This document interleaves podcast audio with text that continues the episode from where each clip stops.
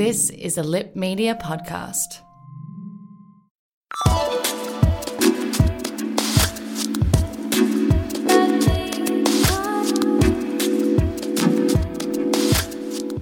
You're listening to One Shot, a fan fiction podcast. Today I'm talking to Georgia. Her fandom is Sherlock Holmes.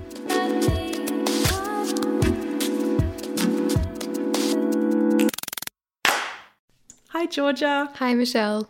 Thank you for doing the podcast. You're very welcome. It's also just nice to hang out with you again because we've only met one time before this. Yeah. Um, and you interviewed me.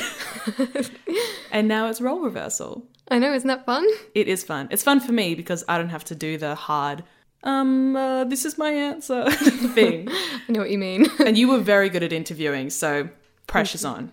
Um, so why don't you just tell me a bit about what came first for you, Sherlock Holmes or fan fiction? Were you already writing fan fiction when you came to Sherlock, or other way around? I think I was pretty into writing, but probably Sherlock came first. I was really resistant to getting into Sherlock. You know, I'd I'd heard things. I was on Tumblr, and then all of a sudden, Johnlock happened, which is the uh, shipping of Sherlock and John Watson. Okay, and I will give a disclaimer I am not in the Sherlock fandom. I know that Sherlock Holmes is a character, and I know that Watson is a character, but they are the most popular ship, right? Oh yeah. Um, so I'm talking about the BBC um, adaptation of Sherlock Holmes. Thank you. Yeah. So Johnlock is this kind of queer baiting sexual tension between Watson and Sherlock, and it it never really gets there, which is the joy of fan fiction. Mm, yes, it is. Taking it that next step further. Mm-hmm. So, at what stage did you go, all right, canon source material, this is not enough. I need the next step? Well, I, I think my best friend at the time, Scylla, and I were both pretty heavy into fandoms and we were into writing and we were into slacking off school and doing doing as much non-school stuff as possible. Um, fandoms just sort of came really naturally to us and writing in our spare time, sharing our new chapters with each other, and just reading a whole lot of fan fiction during class. What age were you at this stage?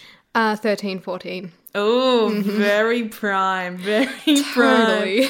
So, you know, we're not reading Romeo and Juliet, we are reading Johnlock, fan fiction, back of the English class. Yeah, a bit of Doctor Who as well. Oh, me too. Who do you ship? Um, David Tennant and Rose Tyler. I mean, is there any other ship? Is there any other? I loved Christopher Eccleston. I love the Ninth Doctor. I ship them Yeah. as well. yeah, he's really sweet, but Tennant's where it's at, and I've been a hardcore Tennant fan ever since. Oh, um, have you written Doctor Who fan fiction? A little bit.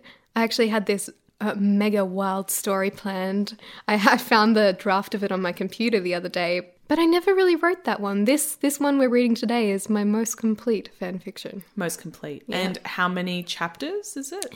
It's eight chapters long. Eight chapters. Yeah. All right. And I've had a glance at the chapters. They're pretty short, so it's hmm. not like huge epic saga level, you know, the hugest fan fictions in the world levels. Some of those fan fictions are like actual novels. The longest one I read was 870 pages. Wow. Yeah.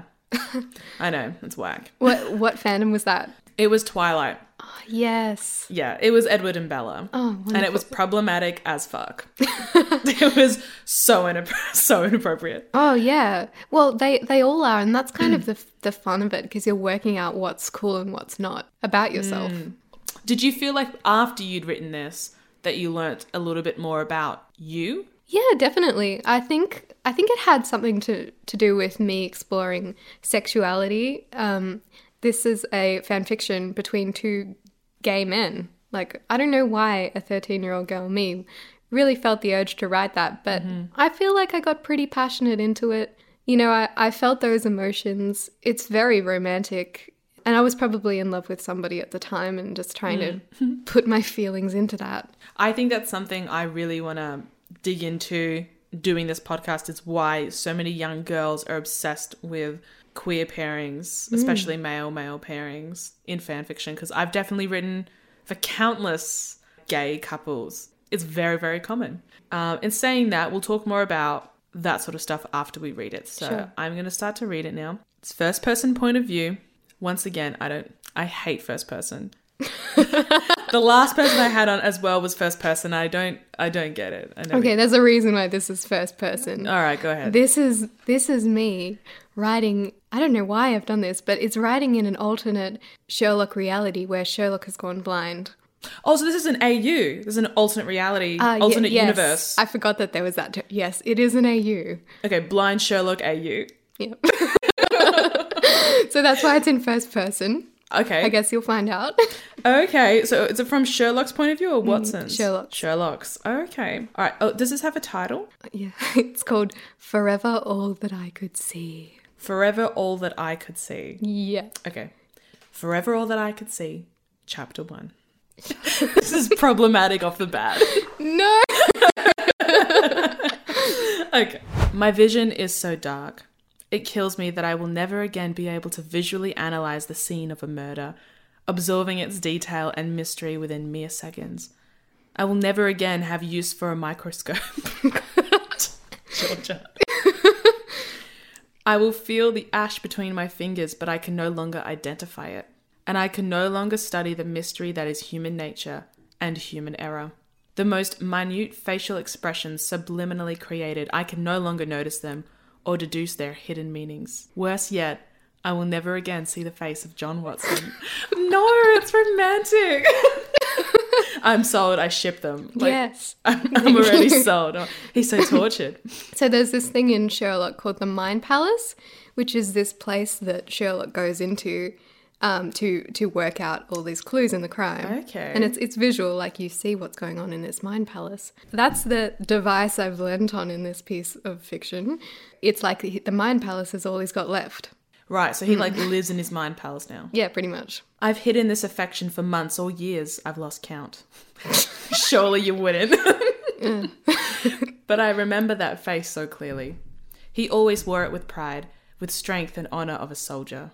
I saw beneath that yet, I saw the addict that longed to hurt another. I saw myself in those eyes. I remember the way he looked at me when he thought I was concentrating. The truth is, I use those moments as a sort of examination of John.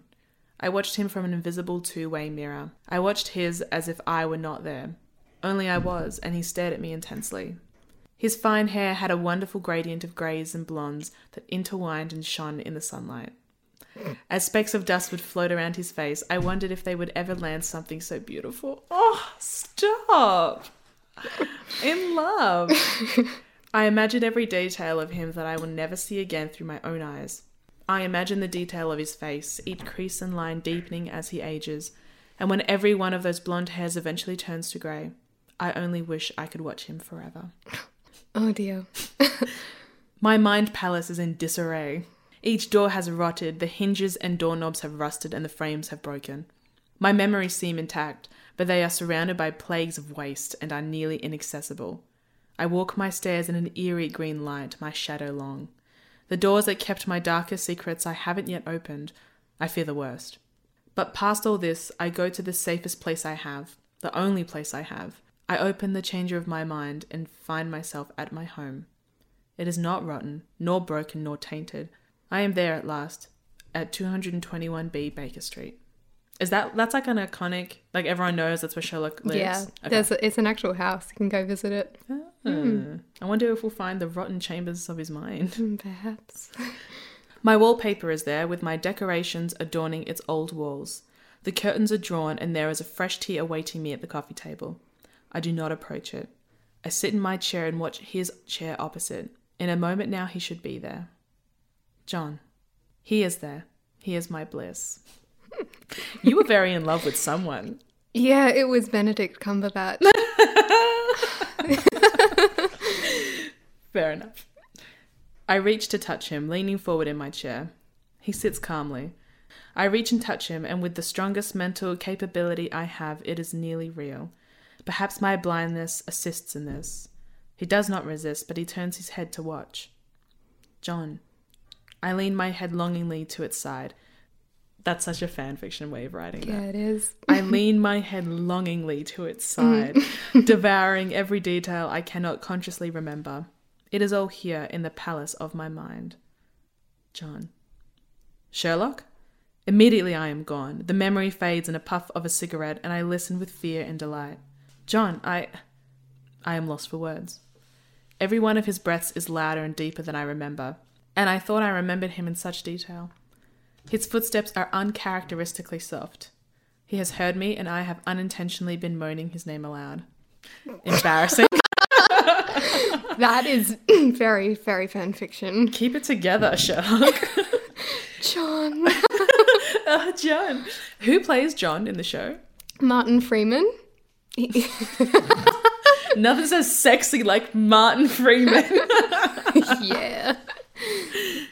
I turn my head in what I believe is his direction, but I find that he is behind me. I thought I told you not to come around, John. Solitude is all I have now. Alone protects me. You need a friend, Sherlock. At that moment, my breath hitches. That's what I'm picturing. Like, he goes from being totally fine to.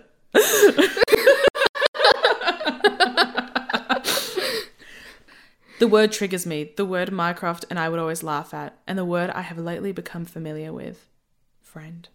Sherlock, I think you need something. A case, maybe.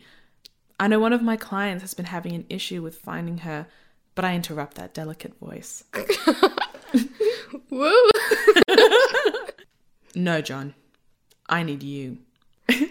Zero to a hundred. Yeah. His breath is hitched and he's he's done. Sorry. Fair response from John here. Get it falls apart here. Oh, okay. This Yeah. is the downfall. Yeah.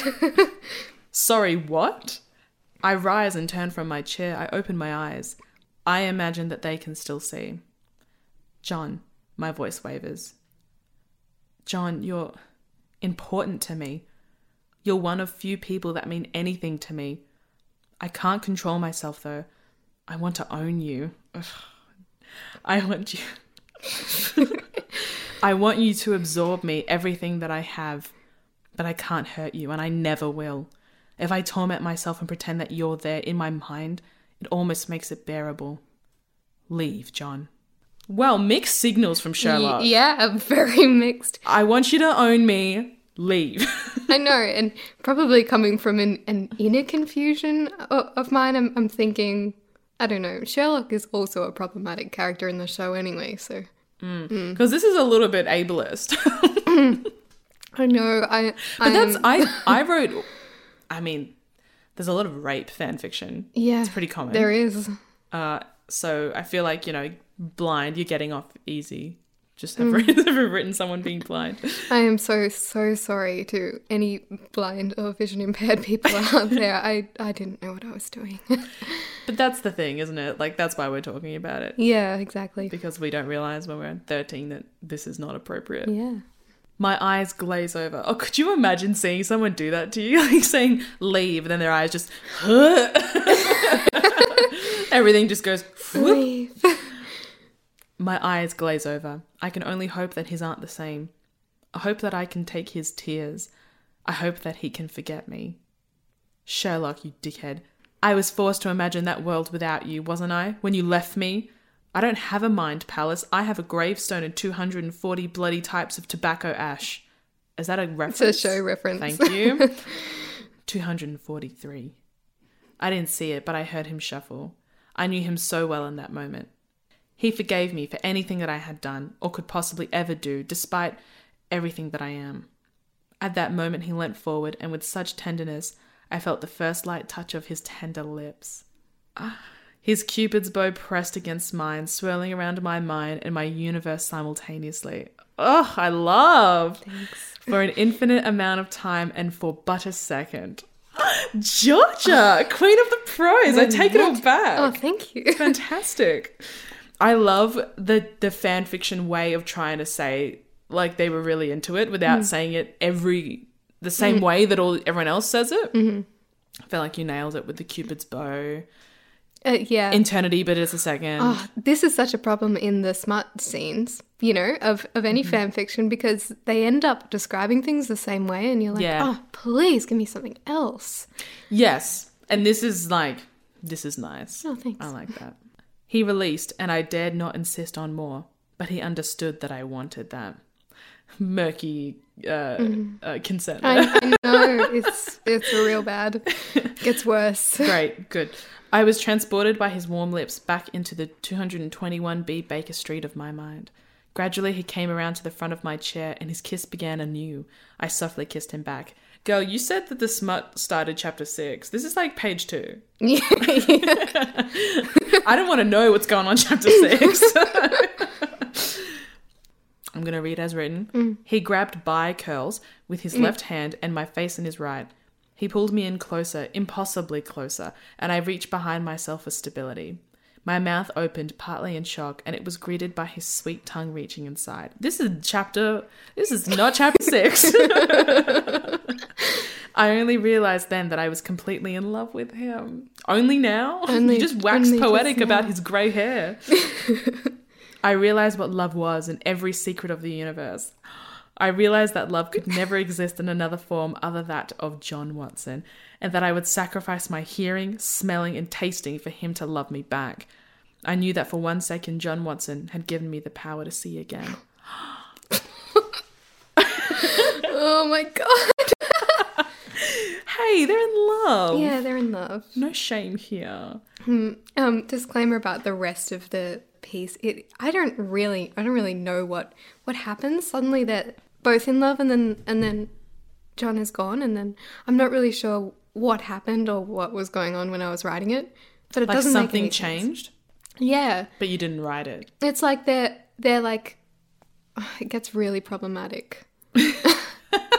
it's like they're they've got this like this attraction going on, but then they're being pulled apart by something, and I'm I don't I didn't write that properly. Is it like mutual pining? Like like this? you know when in like and it, this is in any kind of fiction when the two characters are obviously in love, but for like really poor circumstances and poor excuses they're not together. yes, Is that kind of a, the energy? A bit of that, and also why I wrote this.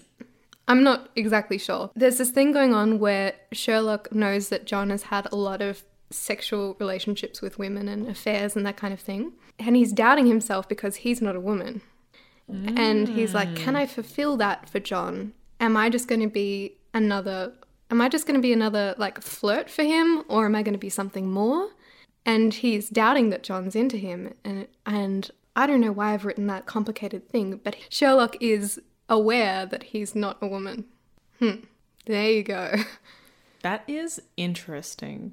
Also, that like Watson's sexuality is almost like assumed straight, even though he's already said that he's in love with Sherlock Yeah. and kissed him. Mm, yeah. And I think it's something we hear more about, or at least I hear more about as I talk to more people who identify as bisexual, that mm.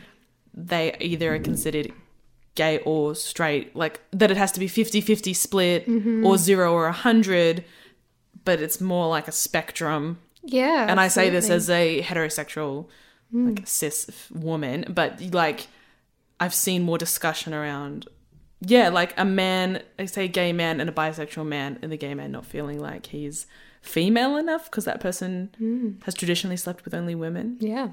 So really, this is like important academia on heteronormativity. Yeah, it is. All right, let's continue. cool. He made no noise. It was silent and perfect.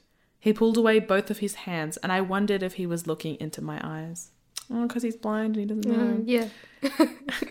How is it that you can make me feel so human, John? He didn't reply, but in a single motion he embraced me. Perhaps for the first time in my life, I returned that embrace with strength and adoration. His body shook, and mine too, when his tears dampened my face. They're hugging face to Why is face. he crying? They're hugging like cheek to cheek. Mm. That's an adoring hug. John was forever all that I could see. You're leaning on the blindness here, mm. and I'm kind of here for it. Chapter two. Chapter two. Oh, that's the name of the fic. Forever all that I I could just see. title dropped. you title I dropped title dropped. at the end of chapter. yeah. You're a professional. I'm a professional. I'm seeing it. I wake from a dream in a cold sweat. The sheets once wrapped neatly around my body have been creased and are permeated by my fear from a clearly terrifying dream. How does he know his sheets are creased? I don't know. He feels it. He blind. Okay, maybe he can feel it. Yeah. I do not remember it, and nor do I want to. I was once excellent at retaining my dreams. I found that their unique insight into my subconscious found a deeper level that I could reach in my mind palace. And so I often consulted my lucid state to find hidden observations and thoughts. But since I lost the ability to see, my subconscious is starving. It has no visions to feed on. My thoughts and their manifestations seem like they have lost a dimension. Whenever I do remember a dream, I am disgusted by myself and fearful of sleep.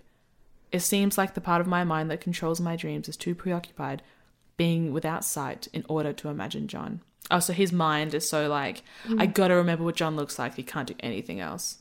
Something like that. I'm like, I'm trying to work out. Did I write the first chapter as a dream? Is that That's what's going that's on? what I'm trying to work out. Like, was, did he just have a dream? Perhaps though, this is what frightens me most in my dreams: a life without him. I'm reminded of yesterday. Oh no, Oh, it, it was real. It was real. Wonderful, surreal yesterday. yesterdays. Okay, mm. even he is like, that was mm. surreal. oh shit. How did John know me so well? How was it that John could unfold my entire existence, one that I fought to keep so hidden from others, even from myself? And how could John make me see again? I remember how I stared for him long after, even if I wasn't able to interpret what was before me. I looked at him so intensely with a complex devotion. Soon after I left for my room, without word, falling asleep on the memory. I start to doubt myself. I start to doubt if he regards me as highly as I do him. I start to wonder if this outburst of affection, however brief, was only pity. It's pretty fair call, mm. Sherlock. Sounded like a pretty, you know, p- pity, tender embrace. Because he's blind. And adoration. And, yeah, well, that strength and adoration was from a place of pity. And the tears. Yeah, the wet tears on his face. to the right of the room, I hear a scratch at the keyhole. I hear his pronounced footsteps walk along my wooden floorboards. I locked my door last night, but John has found his way in regardless. Hmm. He probably has a key though. Yeah. Yeah. Like, yeah. That would be it. On my bedside table, he placed a full steaming teapot, a mug for himself, and a teacup for me. So, how does he know? the sound, perhaps. The smell. Or his mind palace is like, yeah. it's tea. yeah, it's like an intense deduction. I realized the state I was in and hurriedly gathered my sheets around my bare chest. Mm-hmm. Nothing like a skinny white British man with a bare chest. I am sure that my embarrassment was visible. A little chuckle came from my lips. Those lips that I knew. Those lips that I'd felt, studied, and tasted. Bought you some tea. I knew fully well that it was, in fact, tea that he had bought me. But I replied, What? I love that. That's She's like, I know you brought me tea. Of course it's I'm Sherlock. Sherlock fucking Holmes. it's my thing. It's my job to investigate and know things. yeah. Thank you, John. He leans his weight to the other side. I feel I've convinced him that his limp is. Ooh. Oh, a- yeah. So in the show, he has a psychosomatic limp in the first episode. What's psychosomatic limp? It's like he has a limp, but it's only it's only there because John believes he has a limp. So in the first episode, she Sherlock's like, that limp is fake. Whoa. So I, I think it's another show reference that I've attempted to do. Damn. Hmm. So this is set pretty early in the show then, because he's still got the limp. I th- I think he just keeps doing he it. keeps I'm- doing I'm it. not really sure. I haven't seen the show in a long time. Okay. If anyone out there listening is a Sherlock diehard, let us know. I feel I've convinced him that his limp is psychosomatic, but I keep to myself the truth that he is an injured man still. A swarm of reminiscence hits me. I remember his damaged gait when I first met him, and combining the fresh memory of the sound of his footsteps with an old memory of his confident walk overwhelms me. God, just thinking about him walking. It's mm, pretty hot. Hearing his full body in motion is enough to make me hold my breath.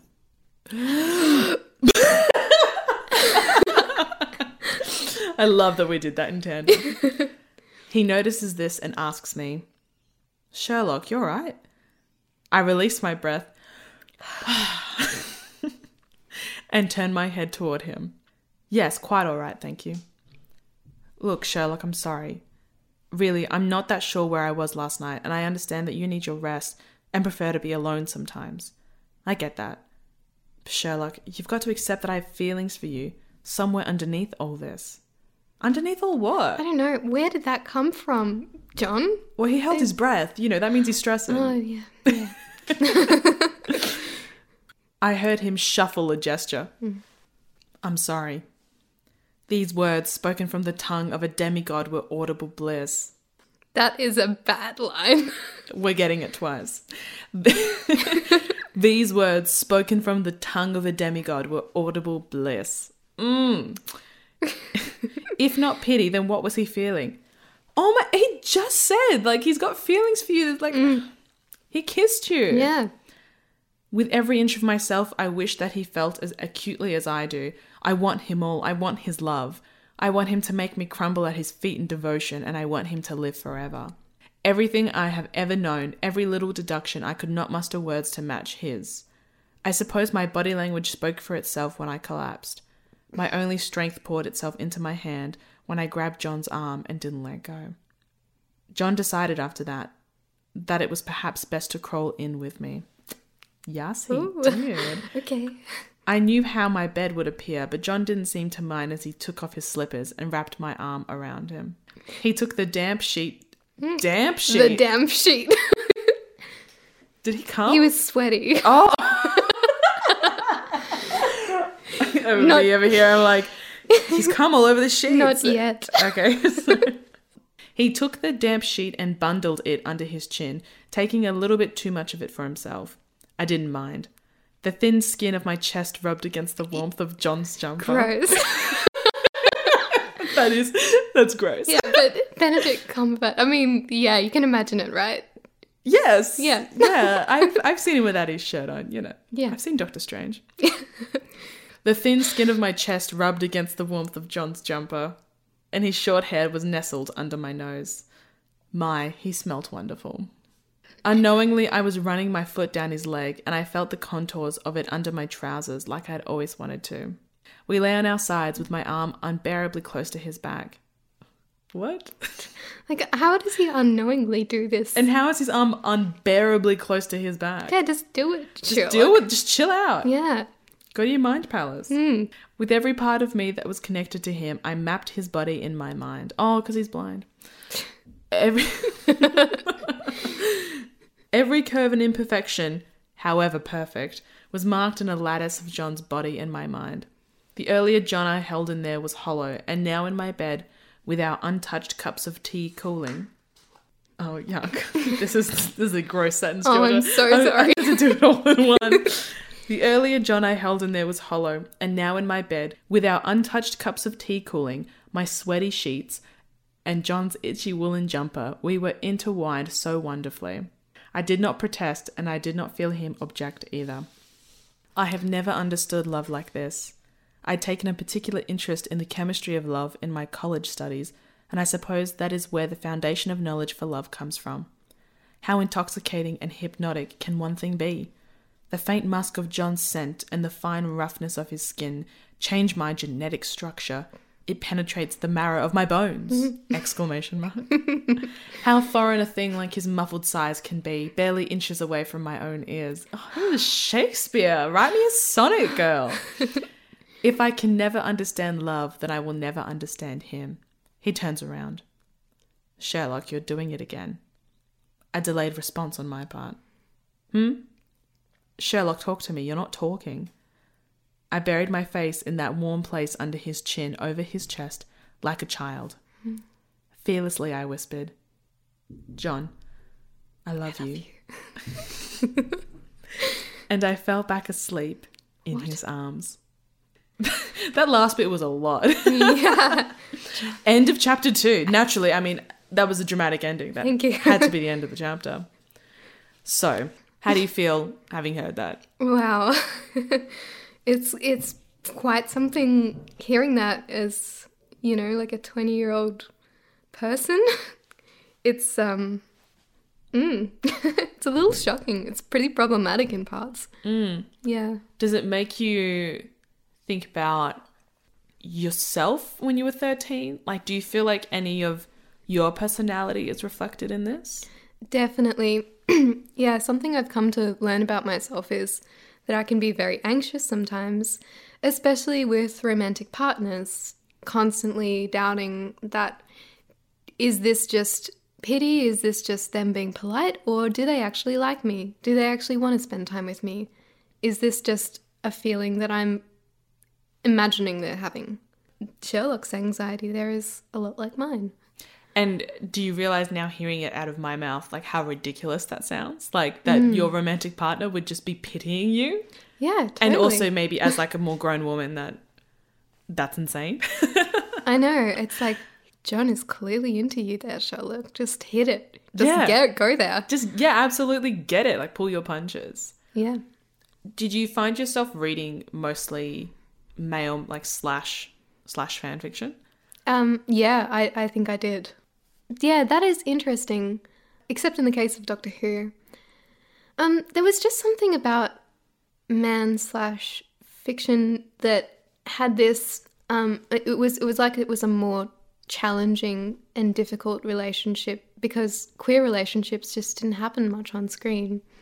So it was like with Rose Tyler and the Doctor, for instance, their relationship was almost assumed. It was like put a man and a woman together in a show as the two leads, and they'll end up together. Mm. But with two men, especially when they had chemistry, it was it was like, please, please do this, So true. and it would never happen. You know, recently. Yeah, I, I don't know why I, I read so much of this Sherlock, but I think it was something about the the dy- the dynamic and the the difficulty of these these two guys who live together against all these odds. Hmm. I'll throw something at you. Yeah. This is something that I've talked about with a few other fanfiction readers and authors, Mm. especially for female readers and writers, Yeah. which pro- fanfiction is predominantly female Mm. in terms of the people putting out the product. I, you know, sort of was talking with some people and they suggested that young girls like to read slash fanfiction because the sex is between two men hmm. and therefore it can't happen to them. Hmm. So it makes them feel like a bit safer about it mentally. I don't know if that has any weight or truth, hmm. but if they can play out sexual fantasies between two men, they can't identify with either of them. So it makes them feel safer about it. Hmm, that's interesting. With smutty fan fiction, I I actually did sort of want to feel myself in one of the roles. I did want to identify with it, hmm. um, and I also wanted to identify with increasingly extreme sort of roles in those fan fictions. Like we were talking about, like rape fan fiction was hmm. is definitely a part of it, and I I would read that kind of thing to understand why why why do I have these feelings? Mm-hmm. Why do I have this desire for one of the partners to be like forceful and another one to be quite s- submissive? It's it's something I still kind of struggle to understand about myself. And there's a lot of BDSM, dominant submissive. Uh, it's a whole genre of fan fiction. Yeah. Every fandom you can find one, uh, which I think says it says something about us. I don't know what it says, Yeah. but I mean, I would be willing to bet that most people who read that stuff would never partake in like a BDSM relationship, but they really enjoy reading it. Maybe it's something about the desire to know what's going on behind closed doors for the character and that they have this big secret that they like this kind of thing and hmm. I think there's this kind of thing with fandoms where you you love the character so much and you fall so deeply in love with them that you would sort of do anything for them. So if they have this if the character has this sexual fantasy, it's like I would I would do that for you if you know if hmm. I was in your universe. Yeah, that's Yeah. that's so true. It's pretty messed up. Yeah, it's kind of messed up, but at the same time, probably healthy hmm, to play it that's out mentally, especially for queer and female teenagers hmm. who don't really have much sexual education, Yeah. arguably as well. I mean, young boys, not to generalize, but tend to watch pornography, and young girls tend to read fan fiction. Yeah. And I mean, I would argue that fan fiction is a much healthier way to engage with your mm. sexuality and explore sexuality and sex acts as well, not just like Yeah. gay, straight, bi, ace, but also just ways to have sex, what mm. sex is, how to do it safely. Yep. That's something fan fiction can give you without all the obvious, I mean, the obvious dam- damaging things about pornography, like just the industry at large, how it works, mm. is terrible the more you find out about it. Um, versus fan fiction is completely harmless, mm. but problematic. So, like, Yeah. is it harmless? Mm. Yeah, fan fiction really helped me to help me to connect emotions and stories to sex. Um, That's something I hear a lot. Yeah, it, it was it was me working out how to how conceivably would I get into a sexual situation and what would happen from then on. Um, Am I going to fuck this up? No, you really. It's pretty hard to fuck it up unless there's a consent issue involved. But it, it was it was sort of me following that path in my mind, especially because I was so anxious about how is this going to happen? How can I how can I make it right? How can I think of every possible problem that might crop up? Um, and how can I make make this the most emotional, loving, fulfilling sexual experience?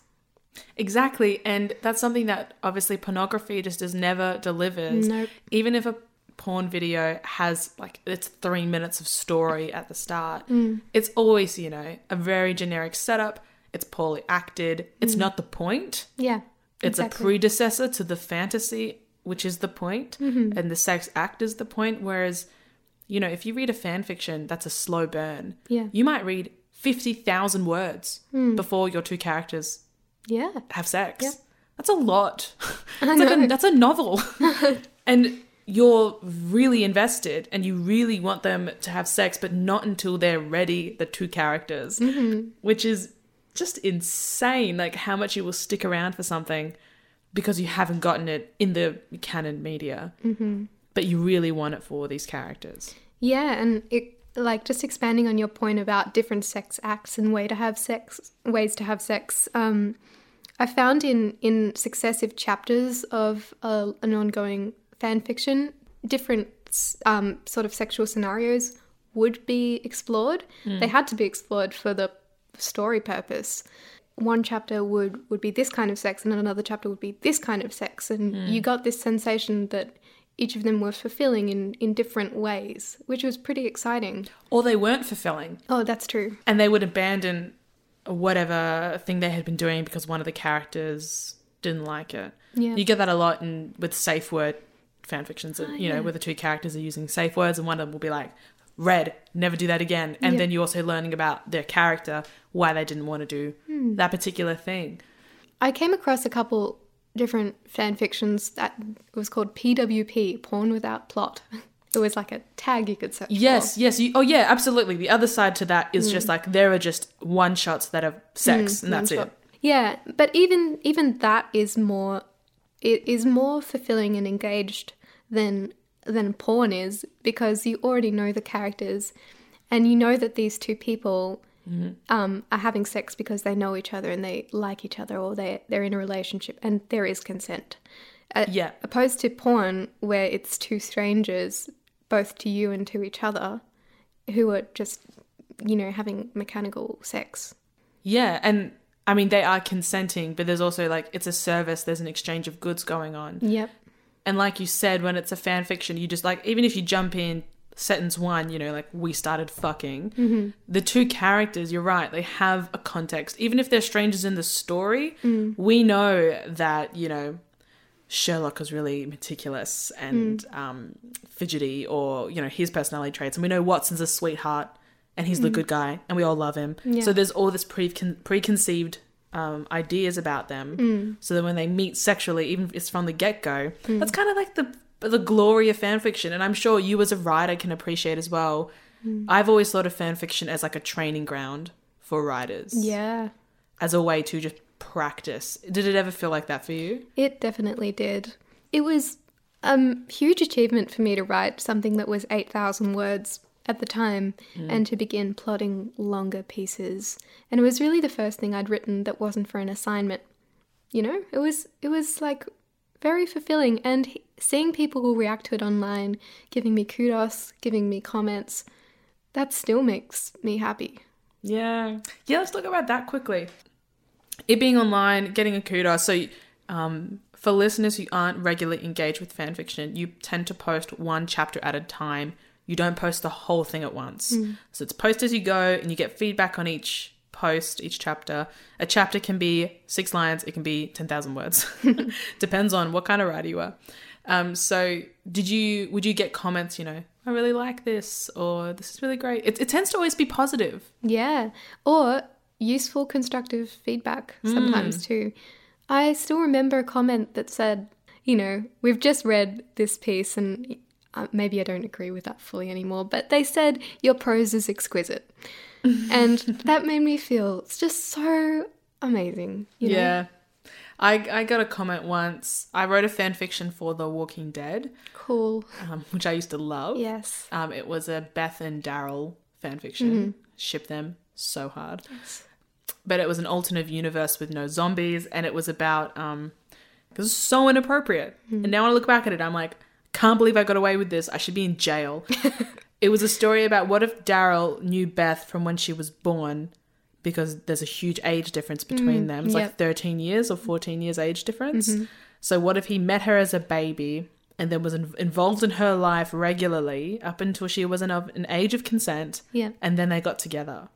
Mm, yeah. And in the fan fiction, it made total sense. Yeah. And I had someone say to me, You somehow made this premise not gross, and I super love it, and I'm into it. And I mm. was like, That's so nice. And then years later, I'm like, This is bad. this is not okay. This should not be okay. It's okay in The Walking Dead because they're both adults when they meet, but mm. in that situation, it just makes no sense. Mm. Um, I thought, that's pretty weird. But then you have people engaging with you saying, you know, this is really normal and great. Yeah, it's weird. I think that power dynamic thing that seems to crop up in fan fictions is a big is a big part of why Totally. I read it.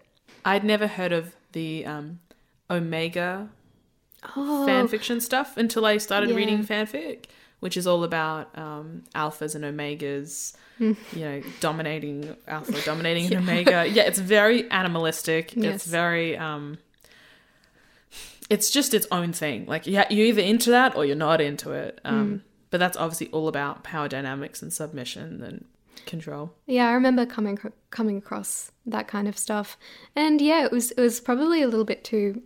It was it was a bit too structured. Like the labels of it were a little bit too much for me. It is very yeah labeled. Yeah. But even so, I I was reading it to work out how how two people with different levels of power and understandings of each other would have a, a romance. Actually, on on that note, I would hmm. only ever read romance or smut. I wouldn't read the friendship ones. You don't read friendship fanfic? I mean, who the hell does? Me Yeah. neither. No. always always shipping someone. Always. Yeah. Could you bear to read other ships, like Sherlock with someone else? Uh, I tried. I tried Sherlock and Molly. I tried John and his wife in the show.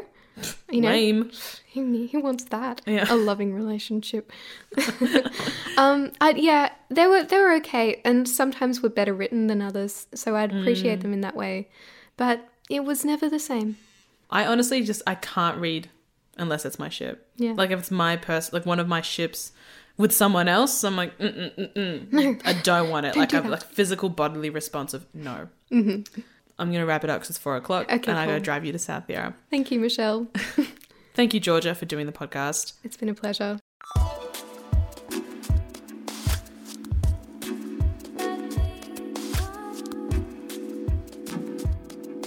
One Shot is made with support from Balloon Tree Productions. The theme song is Dearest Friend by Hem. You can follow me on Twitter at One Shot Pod and subscribe to One Shot on Apple, Spotify, Acast, or wherever you get your podcasts.